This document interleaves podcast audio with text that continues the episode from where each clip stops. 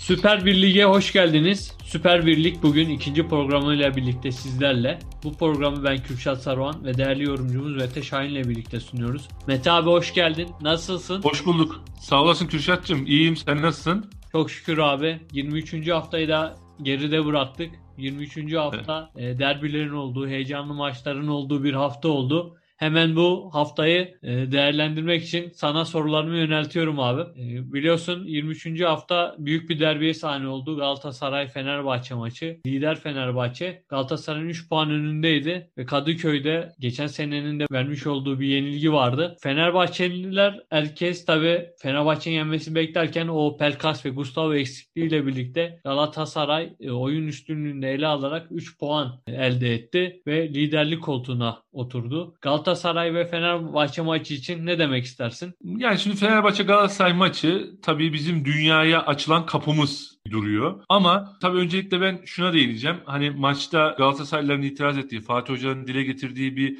unsur vardı. İşte bana sahaya çıkılmadan küfür edildi. Ağır küfürler edildi, galis küfürler edildi diye. E tabii bunlardan hepimiz rahatsız oluyoruz ama ne yazık ki futbol sahalarında sıklıkla karşılaştığımız bir durum bu. Bundan tabii ki rahatsız olduk. İşte maçtan sonra Arda Turan'ın Fatih Terim'in ismini içeren sinkaflı küfürleri o da bizi çok rahatsız etti. E, tabii orada Etobo Türkçe bilmediği için e, büyük ihtimal e, o sebeple paylaştı bunu. Hani biraz yanlışlıkla oldu ama hani sonuçta soyunma odasında yaşanan sevinç. Hani burada e, sonuçta ister istemez ne bunu taraftarlar duyuyor e, ya da rakip takım duyuyor. Kimse duymuyor ama e tabi bunun yansıması da hoş olmadı. Bence bu konularda dünyaya açılan kapımız olduğundan dolayı hani Fenerbahçe Galatasaray derbisi dediğimiz zaman biz diyoruz ki dünyada işte en büyük 10 derbiden birisi, en ezeli rekabetten birisi diyoruz. E, özellikle işte Fatih Hocam 45 senedir aktif futbol yaşantısı var. Arda Turan dediğimiz isim 15-20 e, senedir çok üst liglerde e, bizim e, gururumuz olmuş bir isim. E, Fenerbahçe Türkiye'nin en köklü kulüplerinden bir tanesi. Onların da seyircilerinin, taraftarlarının çok çok daha fazla dikkat etmesi lazım. Yani bu küfür işini biraz daha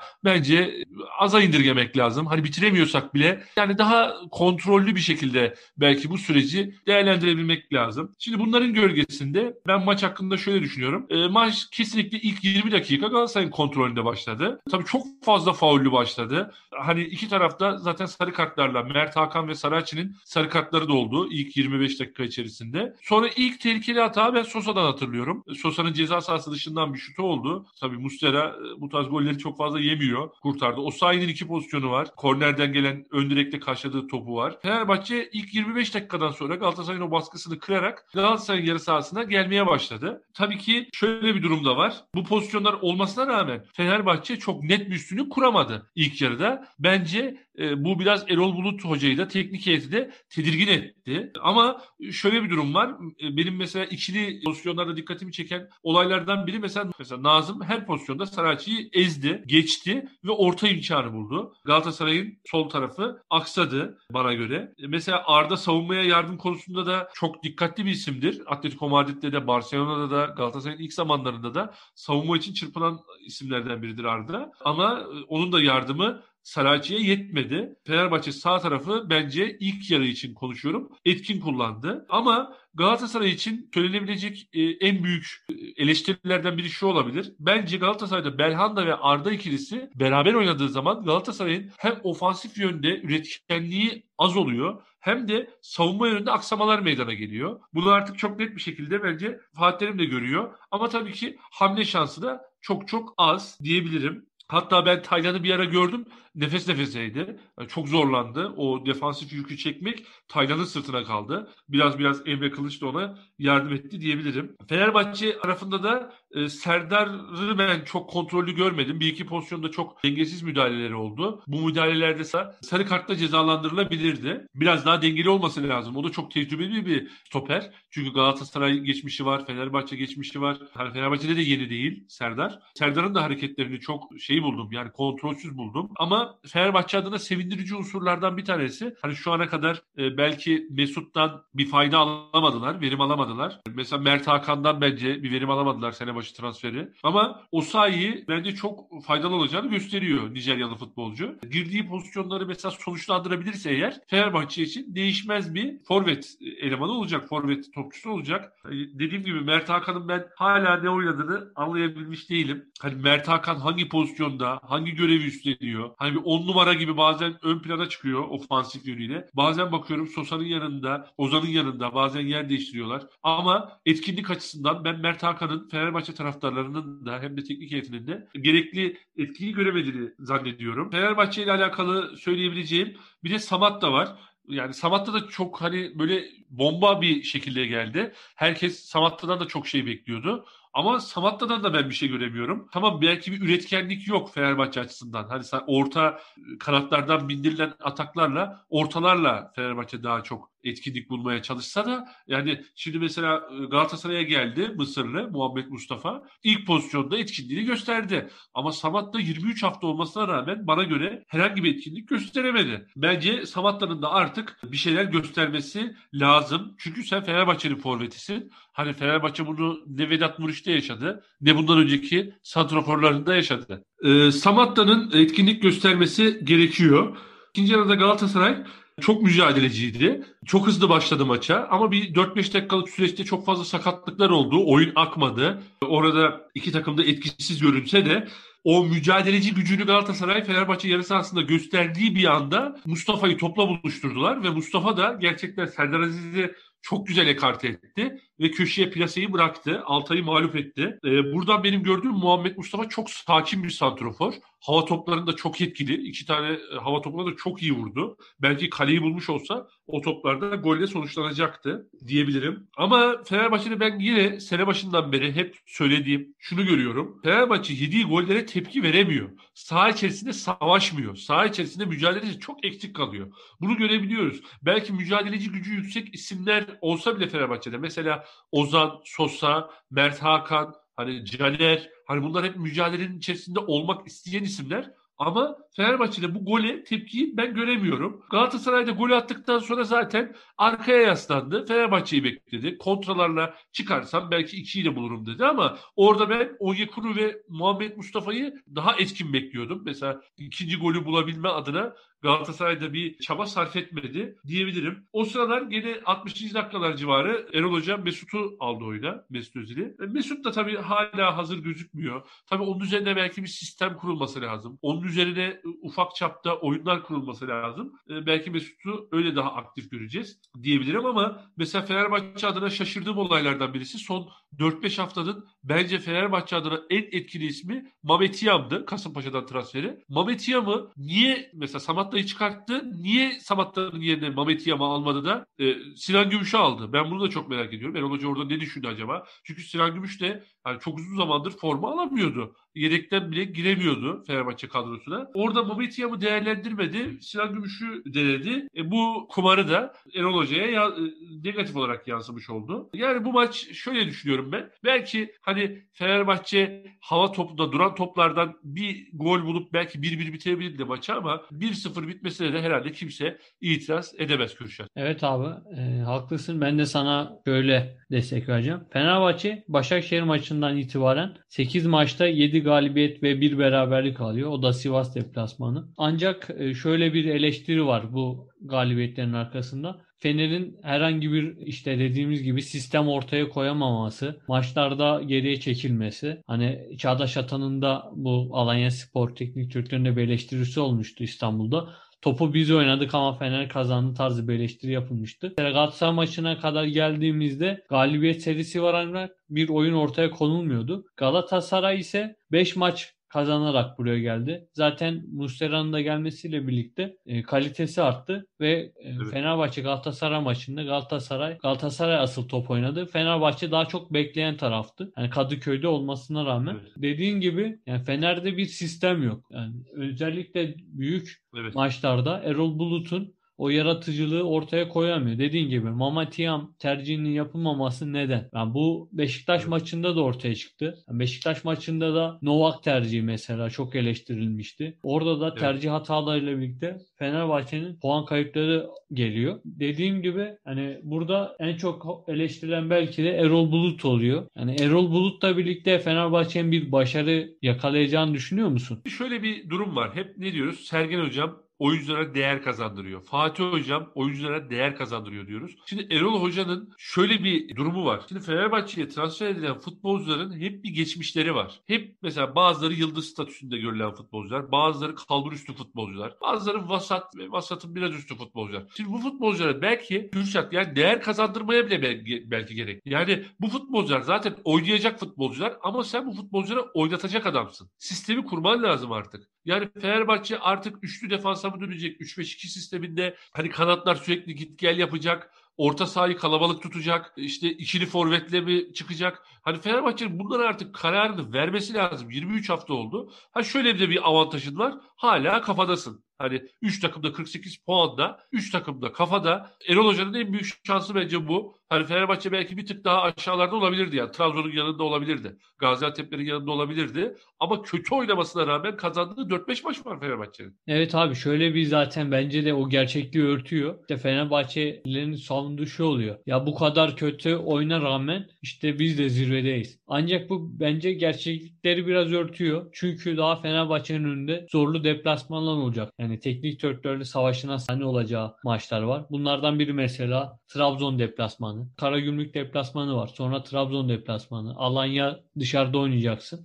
Ve zor maçlar bekliyor burada. Yani bir anda 3 maç kaybetsen zaten zirveden uzaklaşacağın bir durum burada olacak. Tabii kesinlikle. Kesinlikle. Yani Erol Hoca'nın bence kesinlikle ve kesinlikle özellikle Mesut'u bu takıma adapte edecek artık. Yani Mesut da geleli 15 gün oldu. 2 haftadır işte bir maçta 15 dakika, bir maçta yarım saat. Artık yavaş yavaş Mesut'u bence oyuna atması gerekiyor. Hatta ve hatta ben şöyle düşünüyorum. Mesela bence Mesut'la başlamalı. İlk 45 dakika baktın çıkaramıyor. 45 dakikada sonra çıkartırsın. Mesela Fatih Terim Hacı ile böyle oynuyordu. Hacı'yı ilk 45 dakika atıyordu oyuna. Bakıyordu Hacı'nın performansı, durumu nasıl. Ona göre o ya oyunda tutuyordu ya da oyundan alıyordu. Yani bu bence Erol Hoca'nın artık yavaş yavaş hani belli oyuncuların çerçevesinde şekillendirmesi gereken bir sistemi oluşturması gerekiyor. Ama bunun da ben 23. haftadan sonra olabileceğini düşünmüyorum. Ben Fenerbahçe'nin artık Erol Hoca'yla değil yıldızlarıyla iş yapabileceğini düşünüyorum. Yani zirvede kalacaksa Fenerbahçe Mesut Özil'lerle, Pelkas'larla, defansif açıdan Gustavo'larla, işte Tüserat'larla falan kalabileceğini düşünüyorum. Yani onun harici Erol Hoca'nın artık 23. haftadan sonra takıma herhangi bir şey katabileceğini ben düşünmüyorum. Çünkü görmedim. 23 haftadır böyle bir şey görmedim Erol Hoca'dan. Yani diyorsun ki abi bu oyuncular hocayı şampiyon yapacak. Ee, şimdi şampiyon yapacak çok iddialı bir laf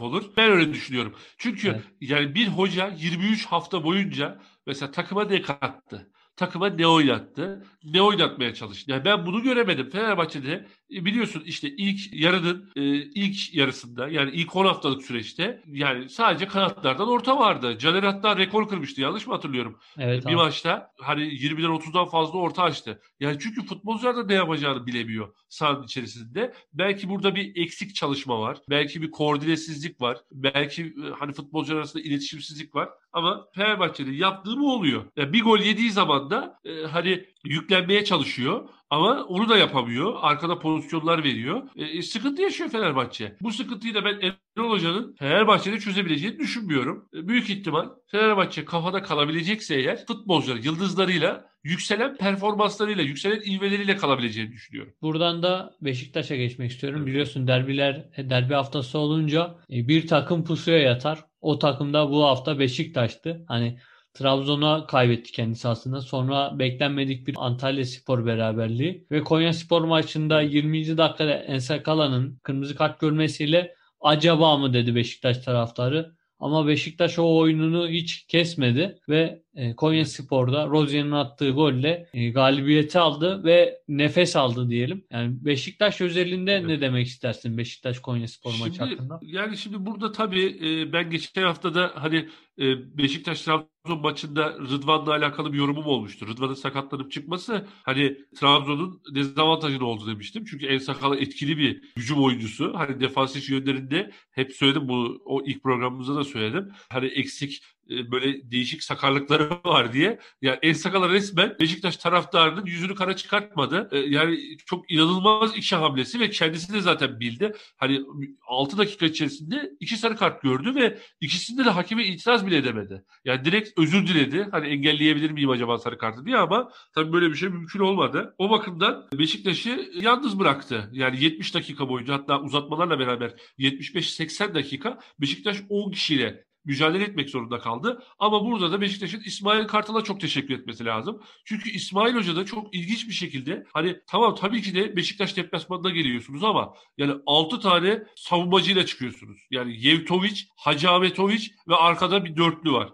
Yani bu 6 savunmayla çıkması Konya Spor'un şu demek. Ben hücumu hiç düşünmüyorum. Ben hücumu düşünmüyorum. Hani bekleyeceğim. Bir tane denk gelirse duran toplardan atarsam hani atabilirsem yersem de kaybederim mantığıyla sahaya çıktı ki zaten İsmail Hoca'yla da herhalde yollara ayırdı Konya doğru mudur? Evet abi. Beşiktaş'ın şöyle bir durumu oldu. Mesela Atiba'yı ben görmedim. Çok şaşırdım. Mesela Laiç'ten istediğim performansı ben göremedim bu maçta. Laiç istenilen o aralara pasları atamadı. Öyle bir e, sıkıntı doğdu. Yani kilit açıcı oyuncu görevini yerine getiremedi. Abu Bakar bence çok etkiliydi. Hatta bir iki driplingini maçı anlatan spiker de söyledi. Ronaldo gibi gitti diye. Ama Atiba oyuna girdikten sonra o ön alanda Sergen Hoca'nın işte değer yaratmak dediğimiz unsur bu. Atiba'yı ön alana attı. Atiba'nın o güzel pası gerçekten orada Rozier'i çok iyi gördü. Rozier de hani o anı bekliyormuş gibi Allah ne verdiyse vurdu. E, kalecinin yapabileceği hiçbir şey yoktu. Zaten golden sonra Konya iyice oyundan düştü. Belki Beşiktaş 2'yi, 3'ü, 4'ü bile bulabilirdi 10 dakika içerisinde. Ama Beşiktaş da onu yapmadı.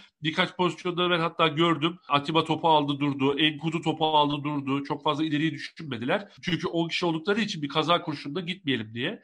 Ama burada Beşiktaş'ın 90 dakika boyunca ha 11 kişi ha 10 kişi o enerjisinden hiçbir şey kaybetmedi. Mücadele etti. Beşiktaş bu maçı berabere de bitirmiş olsa kaybedeceğini düşünmüyorum. Çünkü Konyaspor öyle bir amacı yoktu. Hani yarı sahayı geçme gibi bir amacı olmayan bir takıma da kaybetmen çok zor olurdu. Berabere bile kalmış olsa ben Beşiktaşlı taraftarların kesinlikle Beşiktaş'ı ayıplayacaklarını, Sergen Hoca'yı kötüleyeceklerini düşünmüyorum. Çünkü 90 dakika boyunca sahada basan, alıp ileriyi düşünen, ofansif yönde etkin olmak isteyen bir Beşiktaş gördüm ben sahada. Benim için bu da önemlidir, değerlidir. Sergen hocamın da çünkü şöyle bir durum var. Mesela Beşiktaş'ın kadrosuyla Fenerbahçe'nin kadrosunu sene başında yan yana koyduğumuzda e Fenerbahçe'nin kadrosu iş yapacak. Beşiktaş da orta sıralarda belki üst sıralara tırmanır mı diye düşünüyorduk kadroları sıraladığımızda. Ama Sergen Hoca'nın o futbolculara değer kazandırma, değer katma özelliği çok üst plana çıktı. Şimdi bekliyoruz bakalım. Yani e, işte Larry'e kazandırdı bunu. Atiba'ya çok farklı bir özellik kazandırdı.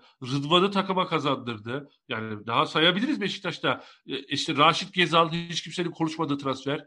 Üst üste üst üste koyuyor Sergen Hocam. Eğer Beşiktaş'ta şampiyon olursa Sergen Hocam'la şampiyon olmuş diyebilirim ben. Yani Sergen Yalçın bence zaten Beşiktaş'ın en büyük yıldızı şu an. Yani Galatasaray evet. için bunu Fatih Terim, Trabzonspor için belki de en büyük transferi Abdullah Avcı diyebiliriz. Yani Fenerbahçe'nin bu dört takım içerisinde zaten yani en düşük kaldığı nokta zaten teknik direktör şey diyebiliriz. Evet. Zaten seninle de konuşuyorduk hani teknik direktörlerin burada evet. Futbol etkisi %75'lere çıkmışken o teknik ve taktik savaşlar dediğin gibi Sergen Yalçın'ın dokunuşları yani bir sistem kuruyor. Bu sistemde Larin de değer katıyor. Joseph zaten burada yükseliyor. Mesela şimdi Cenk Tosun'un gelmesiyle Beşiktaş daha da eli güçlendi. Hem forvette hem sağ açık hem sol açık oynatabileceğim bir alternatif olarak oldu. Zaten çok etkili bir oyuncu. Burada Gezal'ı e, Gezal'a da değinmek lazım. Belki de maçın en etkili isimlerinden biriydi. Beşiktaş 10 kişi kalmasına rağmen mesela golün pozisyonunda o vardı aslında. Top Atiba'nın önüne kaldı. Dediğin gibi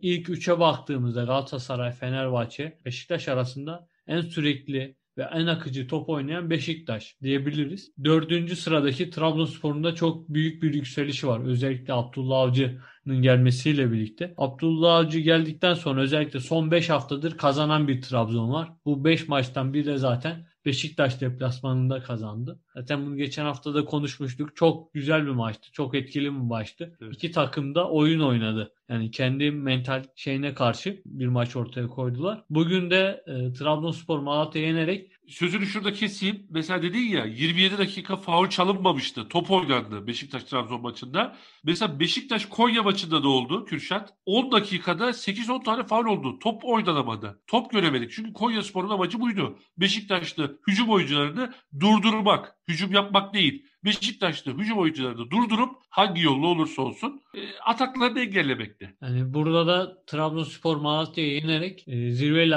arasındaki farkı 6'ya indirdi. Trabzonsporluları sorsan yani ilk 8 haftadan sonra böyle bir serüven bekliyor musun? Kimse inanmazdı. Ama o Abdullah Avcı, Sergen Yalçın'ın Beşiktaş'ta yaptığını o Trabzon evet. e, Abdullah Avcı Trabzonspor'a yaptı ve o kadrodan bu müthiş bir seri çıkararak bu yarışta ben de varım dedi. Tabi Trabzon'un kaderi e, sonraki 3 hafta yani Gazişehir, Başakşehir ve Fenerbahçe maçıyla netleşecek olsa da bu gelişim bile kayda değer bir gelişim diyebiliriz. Trabzonspor hakkında ne söylemek istersin? Şimdi bu maçta ben geçen hafta yorumlarken de bu maçı dedim. Ya yani bu saha koşullarında zaten Abdullah Hoca da söyledi. Yani benim kurmuş olduğum hiçbir taktik, teknik, antrenman programı bu saha için geçerli değil dedi. Ben bu sahada hani idareten bir kadro ile beraber idareten bir sistemle oynayacağım dedi. Çok da doğru söyledi. Çok da haklıydı. Yani 5 metreye pas atıyorsun top 6 yere çekiyor yerde. Herhalde Malatya Spor yönetimi şöyle düşünüyor. Hani diyor ki ya ben tamam futboldan para kazanayım ama oralara belki bir şeyler ekeriz. Patates patates ekeriz.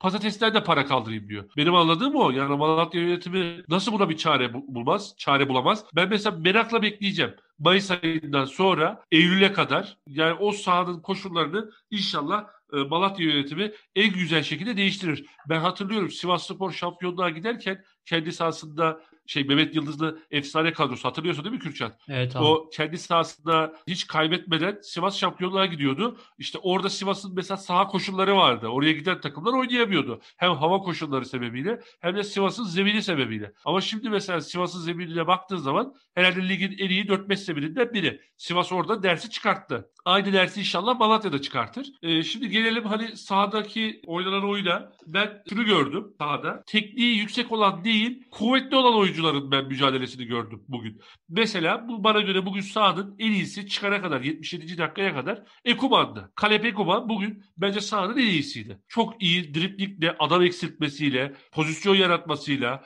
arkadaşlarına açmış olduğu alanla e, Ekuban bu maçın bence X faktörüydü. Çok net bir şekilde e, güçlü olan isimlerden birisi de Bakasetas'tı. O da çok güçlüydü. Ayakları yere basan bir isimdi. Yani fizik olaraktan bahsediyorum. E, bu fizik kuvvetleriyle ayakta kaldılar. Mesela fizik kuvveti onlara göre bir nebze e, aşağıda olan mesela Berat'ı bugün göremedik. Çünkü niye? Sağ koşulları elverişli değildi. Berat ne yapıyor? Alıyor sağa sola pas hizmeti yapıyor. Ama bunu bu sahada yapmak mümkün olmadığı için mesela Berat'ı uzun bir süre ben göremedim yani. ismini bile aramadı spiker. Ayakta duran isimler bunlardı. Mesela Vakayeme bile hani teknik özellikleri, onun da fiziksel özelliklerinin biraz daha üstünde olduğu için o da çok etkili olamadı. Hasebenoğlu çok iyi durdurdu. Birkaç pozisyonda geçmesine izin vermedi. Son pozisyonda attığı golü anlatmaya zaten herhalde kitaplar yetmez. Vakayeme son 90 artı 6'da müthiş bir gole imza attı. Dinleyenlerimiz izlemedilerse o golü hemen açıp izlesinler. Gerçekten çok güzel bir goldü o. E, Bakasetas'ı da tebrik etmek lazım. Trabzonspor için çok nokta bir transfer oldu o da. Tam ihtiyacı olan noktaya ihtiyacı olacak şekilde bir transfer oldu.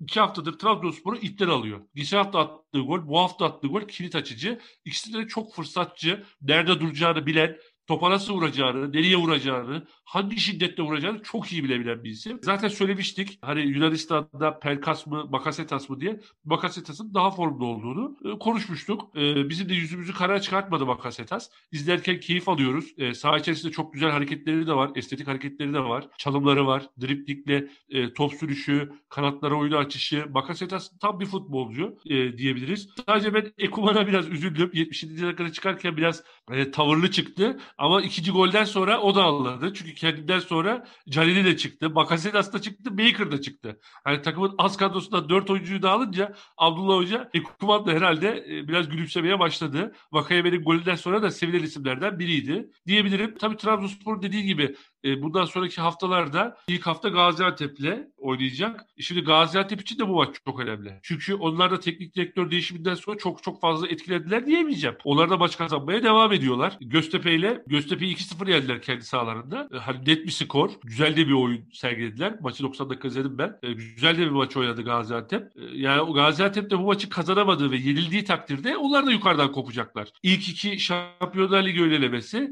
3-4 Avrupa Ligi hani yeni konseptle başka bir lig oluşturulması düşünülüyor da e, hani mesela 3 ve 4'ü de düşünecek aşağıdaki takımlar. Gaziantep eğer bu maçı kazanamayıp da kaybederse Trabzon'la arasındaki puan farkı 7'ye yükselecek. Şimdi onun için Gaziantep için de ölüm kalım maçı, Trabzon için de ölüm kalım maçı. Bakalım bu maç ne olacak? Ben Trabzonspor bu maçtan çok rahat ayrılacağını düşünüyorum. Çünkü Gaziantep'in arkada e, çok boşluk oluşturduğunu. Ben burada Vakayeme Ekuban ikilisine çok güveniyorum bu hafta. Vakayeme Ekuban eğer etkili olursa Trabzonspor rahat bir galibiyet alacak diye düşünüyorum düşünüyorum. Abi e, genel bir 23. hafta değerlendirmesi yapacak olursak Galatasaray'ın Fenerbahçe'yi yenmesiyle birlikte Galatasaray liderliğe oturdu 48 puan. Beşiktaş 48 evet. puan. Fenerbahçe 48 diye sıralanıyor 3 ilk 3. Sonra e, evet. Trabzonspor eksi 6 puanla 42. Alanya Spor da kazanmaya devam ediyor. 41 puan. Hatay Spor'un, Hatay'ın ve Gaziantep'in de dediğin gibi bir yükselişi var. Ardından da 8. sırada Karagümrük geliyor. Bu ilk 8'i 23. haftada nasıl değerlendirirsin genel olarak? Şimdi hep söyledik bunu. İkincilikten gelen takımlar bu sene müthiş değer kattılar. Hepsine tek tek teşekkür etmek lazım. Müthiş değer kattılar. Şimdi bu bakımdan tebrik etmek lazım. Ha bu hareketleri ne kadar sürecektir dersen söyleyebilmek çok zor ama ben mesela Alayüspor'un Çağdaş Hoca'yla bir sistem takımı olduğuna inanıyorum. Yani Alayüspor bu yolda devam edecektir. Mesela hani şu an zirvenin 7-8 e, puan gerisinde lig bittiğinde de 13-14 puanlar seviyesinde kalacağını düşünüyorum. Yani Alayüspor buralarda çok fazla düşmez. Hatay Spor'da o ileri üçlü hep bahsediyoruz. O ileri üçlüsüyle beraber o Mupenza'nın eşliğinde, önderliğinde o da herhalde benim tahminimce 25 golleri geçecek. Hani 30 gol bandıra uzun zaman sonra böyle bir gol kralı görmemiştik. Yani gol kralları Türkiye'de 20 golle 21 gollerle oluyordu. Ama bu Pezda bu sene o çıtayı yükseltecek. 25-30 gollere yükseltecek. Onun renk katması bile çok önemli. Ama ben Hatay Spor'un bir tık daha aşağı düşebileceğini düşünüyorum. Yani oralara belki bir Antalya gelebilir, Sivas gelebilir, Göztepe gelebilir. Hatay biraz daha aşağı düşecektir diye düşünüyorum. Çünkü illaki bu Peza'dır, işte diğer kanatlardaki futbolcular onlar belki bir cezalı sakat durumlarına göre Hatay performansı iniş çıkış gösterecektir. Gaziantep de aynı şekilde. Gaziantep'in de ben hani buralarda çok daha fazla e, sürdürülebilir bir enerji sarf edeceğini sanmıyorum. Antep de bir tık daha belki aşağılarda kendine yer bulur. Karagümrük de bence sistem takımı. Karagümrük'ün de çünkü değişik bir oyun stili var. Farklı bir oyun tarzına sahip. Onlar da son 4 haftadır kaybetmiyorlar. Hatta son 7 haftada bir mağlubiyeti var. O da Beşiktaş'tan 4 yediler. Onun harici hep gollü maçlar sergiliyorlar. Ofansif yönü çok geniş bir takım. Onların da ben buralarda ligi bitireceğini düşünüyorum. Yani ilk dördün hemen altında bitirebileceğini düşünüyorum. Ama ligimize renk kattıkları için, yani futbolcu parlattıkları için mesela özellikle mesela transferlere dikkat ediyorum ben. Karagümrük hani gidiyor bugün Milan'dan topçu alıyor. Kürşat. Yani hani aldığın oyuncu da 33-34 yaşlarında değil yani. Etkili evet. isimler alıyorlar. Orada Süleyman Hurmay tebrik etmek lazım. Çok büyük bir tecrübe ve ligimize de renk kattı Karagümrük'le birlikte. Yani mesela Biglia'lar, e, önde oynayan o hızlı hücumcularla birlikte çok farklı bir sistem evet. takımı oldu. Mesela bu hafta Fenerbahçe ile karşılaşacak. O maçın da çok iyi yani, düşünüyorum yani. Hatay Fenerbahçe evet. maçı gibi. Mesela Hatay Fenerbahçe maçı da çok zevkliydi. Bu maçın da öyle olacağına eminim. Evet. Şimdi onları da istersen yorumlamaya başlayalım. Karagümrük'te Fenerbahçe oynayacak dedin. Fenerbahçe Karagümrük maçı nasıl bekliyorsun? Karagümrük Fenerbahçe maçını şimdi tabii Erol Hoca artık yani bence yavaş yavaş artık okların hedefine oturmuş durumda. Kendi kendini bir şekilde buradan kurtarması lazım. En azından takıma yap, yapacağı dokunuşlarla diyorum. Hani mesela aynı kadroyla çıkmayacağını tahmin ediyorum Karagümrük maçına. E, Karagümrük'ün de ileride çok etkili. Onlar da Fenerbahçe'den kiraladılar Ademi'yi. Ademi de orada e, tabii daha farklı bir rol üstleniyor e, Karagümrük maçında ama ben bu Karagümrük maçında Fenerbahçe'nin kazanacağını düşünüyorum. Fenerbahçe kazanacaktır. Ha şöyle kazanacaktır. Fenerbahçe'nin her zamanki gibi hava hakimiyeti, duran toplardan bir golle Karagümrük'ü açıp o şekilde kazanacağını düşünüyorum düşünüyorum. Fenerbahçe kazanır diyor. Peki Galatasaray Kasımpaşa maçı hakkında ne düşünüyorsun? Galatasaray Kasımpaşa maçı da Kasımpaşa da tabii kendini alt sıralarda kurtarmaya çalışıyor. 26 puanlı o 4. sırada. De. Onlar da e, geçen hafta Hatay'da 4 yediler. Dağılmış durumdalar. E, Galatasaray da seviyor böyle takımları, dağılmış takımları. Ben Galatasaray burada rahat bir galibiyetle çıkar diye düşünüyorum. Galatasaray rahat kazanır kendi sahasında. Beşiktaş sırada bulunan Beşiktaş'ta Ankara deplasmanına gidiyor. Gençler Birliği zor bir durumda şu an. Düşme potasında. Ve e, Gençler Birliği Beşiktaş maçı hakkında ne demek istersin? Gençler Birliği de gerçekten hani diyorum ya yıllardır futbolun üzerine bir şey koyamadan ilerleyen takımlardan düşmemek için sürekli mücadele ediyor. Ee, artık herhalde bu sene belki de son seneleri mi? Çünkü zor durumdalar. Puan durumunda aşağılardalar. Zor durumdalar. Aşağıdan kurtulmak istiyorlar. En azından bir nebze puan almaları gerekiyor ama bu Beşiktaş maçında değil. Beşiktaş da bu hafta kazanır diyorum ben. Rahat kazanır. Zaten Trabzonspor Gaziantep maçında Trabzonspor'un rahat kazanacağını da söylemiştik. Abi 23. haftada derbi değerlendirdik. E, 23. haftanın genel bir değerlendirmesini yapıp ilk 8 takıma değindik. 24. haftaya da bir e, göz attıktan sonra bu programı burada bitirmek istiyorum. Değerli yorumlar için çok teşekkür ederiz. Bir mottomuz yok ama yani daima sporla kalın diyelim tekrar. İnşallah